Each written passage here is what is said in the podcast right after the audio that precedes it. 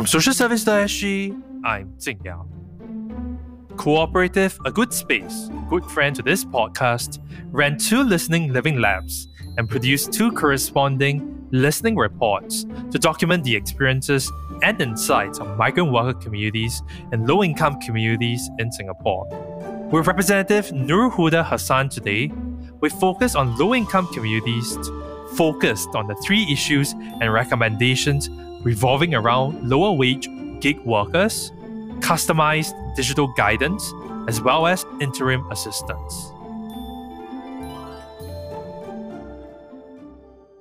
Nurul, the, the report started with the following, and I quote What more can we do to change the odds for our low income communities in the long term? End quote. So maybe before we go into that and take the deep dive as we promised in the preview, tell us a little bit more about how um, a good space put the report together. So more about the methodology for this particular report, because we know both reports had slightly different approaches. So tell us more about the approach behind this report. Hmm, so for the low income communities report, we did kind of a literature review of issues in, in the landscape for the low income communities. So for a period of nine months from November 2020 to October 2021, we conducted this landscape research to gain a bit more of a nuanced understanding of the kind of key challenges faced by low income communities in Singapore. So, our literature review of a few social sector reports from organizations like NVPC, like Aware SG, and also a round of consultations with nine leaders from various sectors. So, from the public, private, voluntary sector. We had consultations with leaders from the government agencies, from social service agencies, businesses, and even community workers in ground up groups. This then helped point us to take a closer look at three kind of key issues so the first issue is the inadequate protections for low wage gig worker issue. The second one is the lack of customized digital guidance within the low income community.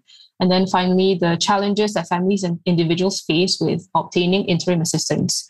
I guess what I can say here is that this report actually really is only a starting point for us in the Listening Living Labs initiative. And what we hope to do now is to galvanize some sort of meaningful action for these issues to hopefully eradicate them in the longer run. Yeah, and, and I don't think that diminishes it, right? In saying that it's a starting point, mm it's important to understand, I guess, and appreciate that you are or the team is really aware of the existing of reports out there and built upon a lot of this work that's already been done. And the three main kind of findings, as you have mentioned, revolves around gig workers, digital guidance and low income community, and also those who are obtaining interim assistance. So I was wondering, as with the last listening report, we could take the three key findings in turn before hearing some of the recommendations for each, right? So let's go with the first. The first concerns inadequate protections for gig workers over the lack of labor protections and income insecurity, which was worsened by the COVID 19 pandemic. So tell us a bit more about what is the current status quo with gig workers and what are some of the existing initiatives that engineered or kind of developed for gig workers? Hmm. So the profile of gig workers that we were examining for this issue was that of the low wage platform worker. So this includes people who are very familiar to us, like essential workers like food and parcel delivery persons and private hire drivers. As these gig workers are classified as self-employed, we found that they typically receive much less wage and labor protections than workers who are in full-time traditional stable forms of employment. And then so from there we realized that they are actually not entitled to basic labor or wage protections like the Workplace Injury Compensation Act. And they also don't receive CPF contributions as self employed workers. So this actually becomes an even bigger issue when you consider that these workers don't have any means of harnessing collective bargaining power through union representation. So there was really no union or organization looking out for them in terms of ensuring adequate uh, wage or labor protections for these workers. Although there are associations like the National Delivery Champions Association, started by NTUC, which helps to ensure that delivery riders have access to sufficient insurance coverage, beyond that, there's really no kind of third party channel for these workers to go through and to voice their concerns over wages or labor conditions in the industry. And then also, uh, additionally, over that, there's also this high influx of new workers, right, who have since joined the gig economy over the period of the COVID 19 pandemic. And this now means that these workers are facing much more increased competition for work and income insecurity because the amount of money that they can bring home really depends on the number of gigs they can get on any given day. So gig workers were now reporting earning much less than before, despite them working even the same number of hours or even longer just to make ends meet. So despite this precarious nature of low wage gig work, we found that a lot of these workers actually came from low income households where their finances were already in a quite vulnerable state. And then we wanted to find out what was actually motivating them to join the gig economy despite this very real risk of income insecurity. So, what we found was that for many of them, we realized that it's not so much a matter of personal choice, but rather this lack of viable options that have forced them to become gig workers. They might not have formal educational or professional qualifications to secure stable employment elsewhere. And then for parents and caregivers in low income households, they cannot afford to outsource their caregiving responsibilities. They have to kind of work around their caregiving schedules. And then, so gig work becomes a suitable option because they get more control essentially over their working hours. And then looking at the other side of the equation. So for workers who try to transition out of the gig economy, it's also challenging for them because there are several barriers to transitioning out. So despite the number of upskilling courses now being heavily subsidized by the government, there still exists a lot of barriers for them a lot of barriers to access that make upskilling very difficult for low wage gig workers. So we found factors like irregular working hours of the gig worker clashing with these courses. Or they also faced a lot of income loss from the time spent upskilling and it's not subsidized or reimbursed by their employers. So it's really like a multitude of factors that come into play when you take a look at the kind of challenges that low wage gig workers face. So if we look at the existing initiatives for, for these issues, right, there are a number of great efforts like the new advisory committee for platform workers that was recently formed. This looks at how they can possibly resolve some of these issues and provide better protections for gig workers in Singapore. And then there's also Alliance for Action Work Group and Workfare, who are also looking into measures that can possibly help to improve the wages of uh, low wage workers and make upskilling more accessible for them. So, yeah, there's definitely a lot of hope for these issues in the future. It's interesting because what I'm hearing is that under this broad umbrella of inadequate protections for gig workers is the intersection of different problems, right? Wage conditions, mm. labor conditions, the fact that you mentioned as well that many of them also come from lower income backgrounds as well you know, of course, research is very scant. There is some emerging research from the social work department and US about that question you raised about why would these individuals be involved in gig work if they know that there's downsides to it and they're not thinking mm. of long term? One of which is that very easy to cash out, for instance, right? Like if you're working a regular job, for instance, you have to wait to the end of the month before you're paid. Whereas if you do gig work, you seem to have a bit more control over when you get payouts and where you get the mm. money in hmm. that sense. And I'm pretty sure that's something that came up in your discussions also. And so having said that, what are some of the recommendations based on some of the findings that you've articulated around gig workers in Singapore? Hmm. So, based on the kind of findings we saw, two main points came up for us. The first is that we might need to kind of reimagine what inclusion and a socially just model of employment might look like for a low wage worker. So, to kind of illustrate this point, we can ask the question like, are existing workplace arrangements considerate towards the needs of a working caregiver from a low income household, for example? What if we moved away from looking at these flexible work arrangements as a perk or as a privilege and we began looking at this as a necessity across all workplaces. And then the second point that we found was we might need to actually examine our own assumptions about the accessibility of upskilling programs. So, do the current upskilling programs actually help with job seeking and transition efforts, especially when we look at the challenges that uh, low wage gig workers face, right? When they try to transition out of the gig economy and move into more secure, stable jobs. And then, other than looking at the kind of cost or, or the financial side of these upskilling courses, what else might be hindering a low wage gig worker from upskilling? And how can we then improve the accessibility of these programs beyond just looking at the financial side of it so that those who can really benefit from it are able to take up these opportunities? And that's so that's that the first issue focused on gig workers and we talked about and you shared some of the recommendations the second big finding from the listening report based on the listening labs was lack of customized digital guidance with reference mm. to device ownership internet access and digital literacy. So, what are some of the key highlights from this section of the report focused on digital guidance, especially amongst low income communities? Hmm. So, we found that in low income households, they experience the digital divide across three main areas. So, the first of which is the challenges cited with regards to device ownership. And one example of these challenges cited in the report is that while there are subsidies available for low income households, some of them were unaware that they were eligible for these schemes or even found this process to apply and obtain a laptop to the schemes challenging.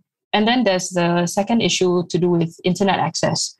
So, for a low income household, home Wi Fi subscription can be quite pricey for them.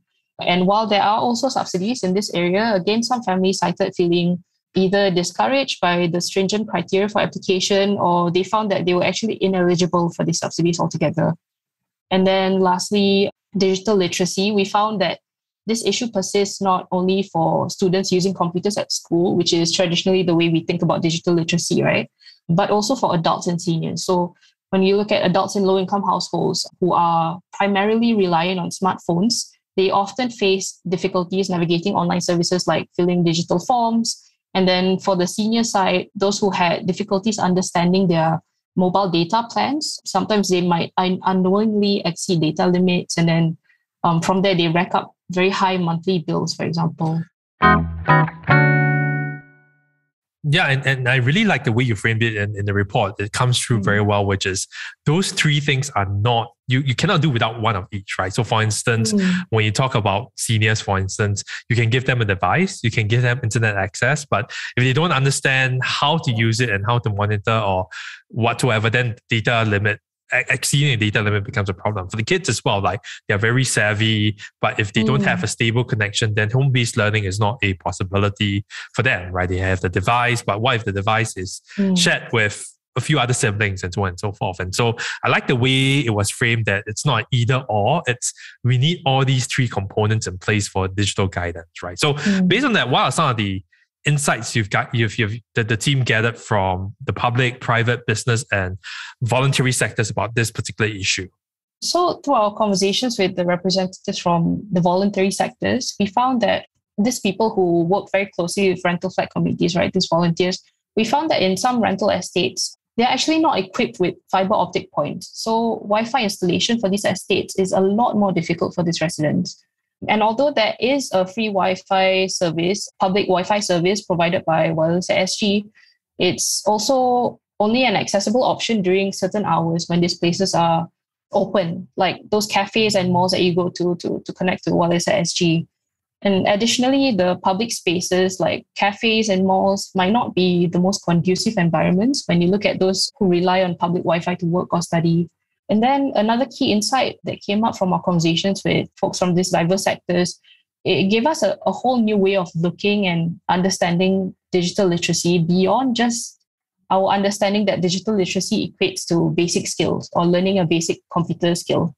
So, for children in low income households, they often don't actually have a parental figure at home to go to for guidance on how to use these computers or digital devices to meet their own unique goals and aspirations.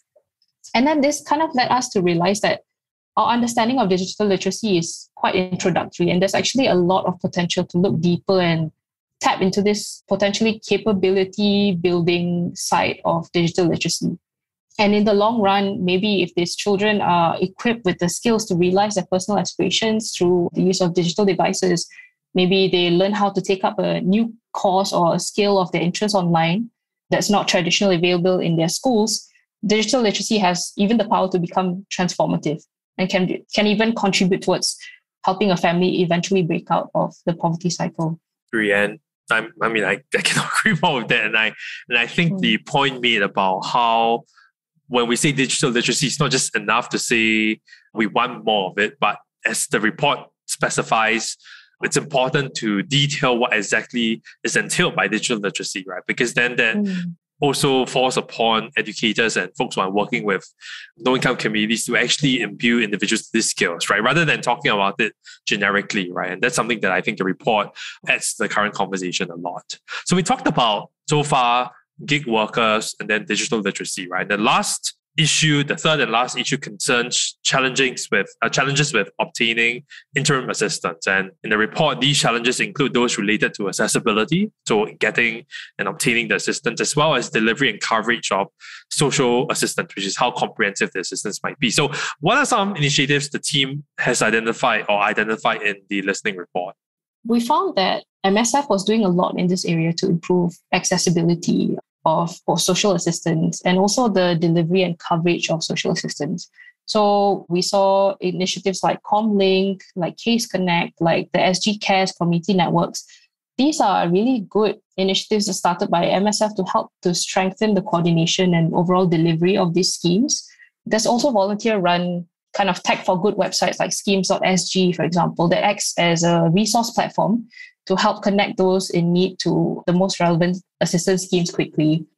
And then, in terms of looking at improving the coverage for the needs that might not be covered by social assistance, we found initiatives like mutual aid platforms that help to provide urgent and interim financial assistance, and also uh, emergency fund initiatives like those launched by One Singapore and Mind the Gap. This also helps to fill certain gaps in requests for assistance. So, knowing that, right? So, you've helped us lay out the landscape of these different initiatives. So having known that or having established that these are the ones that are available, of the range of recommendations proposed in the report itself, which do you think were the most or are the most salient and important that in a way should be prioritized and kind of talked about a little bit more first? So because there are, a lot of these issues are actually interconnected, and we found that they're very dependent on a variety of different stakeholders' re- responses to resolve. I wouldn't say there's one particular salient or important recommendation over the others. For this issue of challenges with obtaining interim assistance, there are two points that we found quite con- important to consider and to ask ourselves. So, the first of which is to look at how we can better identify where there are certain gaps not currently covered by social assistance, such as requests for help in managing issues like chronic debt, for example. There's also the question of social and mental well being. So, how are the social emotional needs of low income households being cared for currently by social assistance? Social inclusion is a basic human need and it's not a need that's purely financial in nature. And the second point then is also how we can better support voluntary initiatives who are helping to bridge these gaps.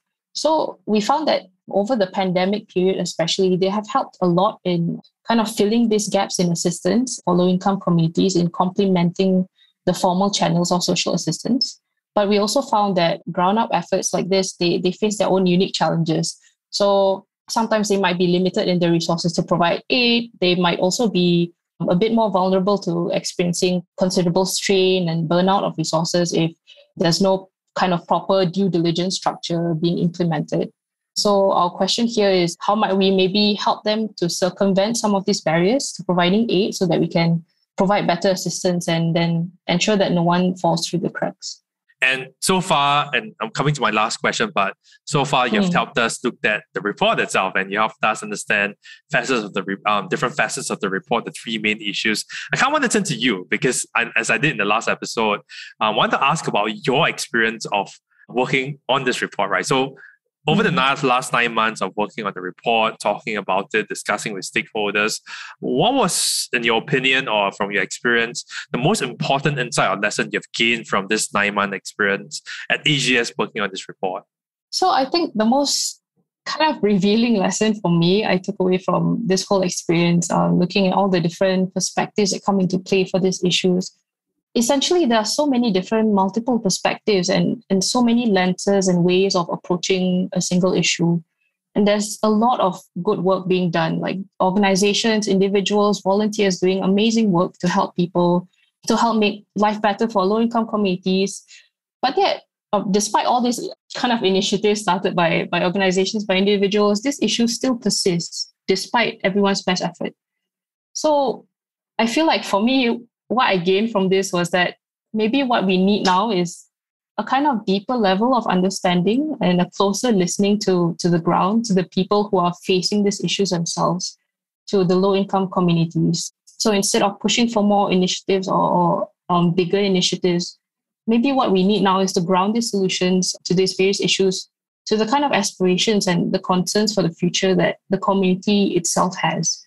Maybe we can start to really question then and examine some of our assumptions about these issues. Because I know from the start when I came into this, I didn't realize that there were certain nuances that I didn't even recognize at the start, like the dig- digital divide issue and how transformative that can be for a family trying to break out of the poverty cycle. Maybe in this way, if we really listen to the ground, if we do the, the work of really investing in listening to the community themselves, we can maybe learn how to effectively work towards eradicating these issues in the long run. Yeah. And I agree because there's there have been discursive advances in the way we talked about in the way we talk about poverty poverty and inequality in Singapore in general. I mean, there's been mm. some advances, but I think what you, the team, and the report does is to pass these issues in, in, in greater detail, right? So rather than talk about inequality and poverty in the general sense, you diving a bit deeper into particular issues and looking into these issues in greater detail. Of course, as you mentioned at the start, it's a starting point, but it's an important starting point for, as you mentioned, better understanding, better listening. And hopefully, this is one of many efforts that will continue to come, not just discussing the issues, but actually surfacing these recommendations for policymakers, for agencies, and for those who do work with low income communities, right? Mm. And on that note, thank you for your work. Thank you for being with us today, and uh, all the best with um, whatever endeavors and initiatives you have in the future. Thank you very much, Nurul. Thank you so much for having me.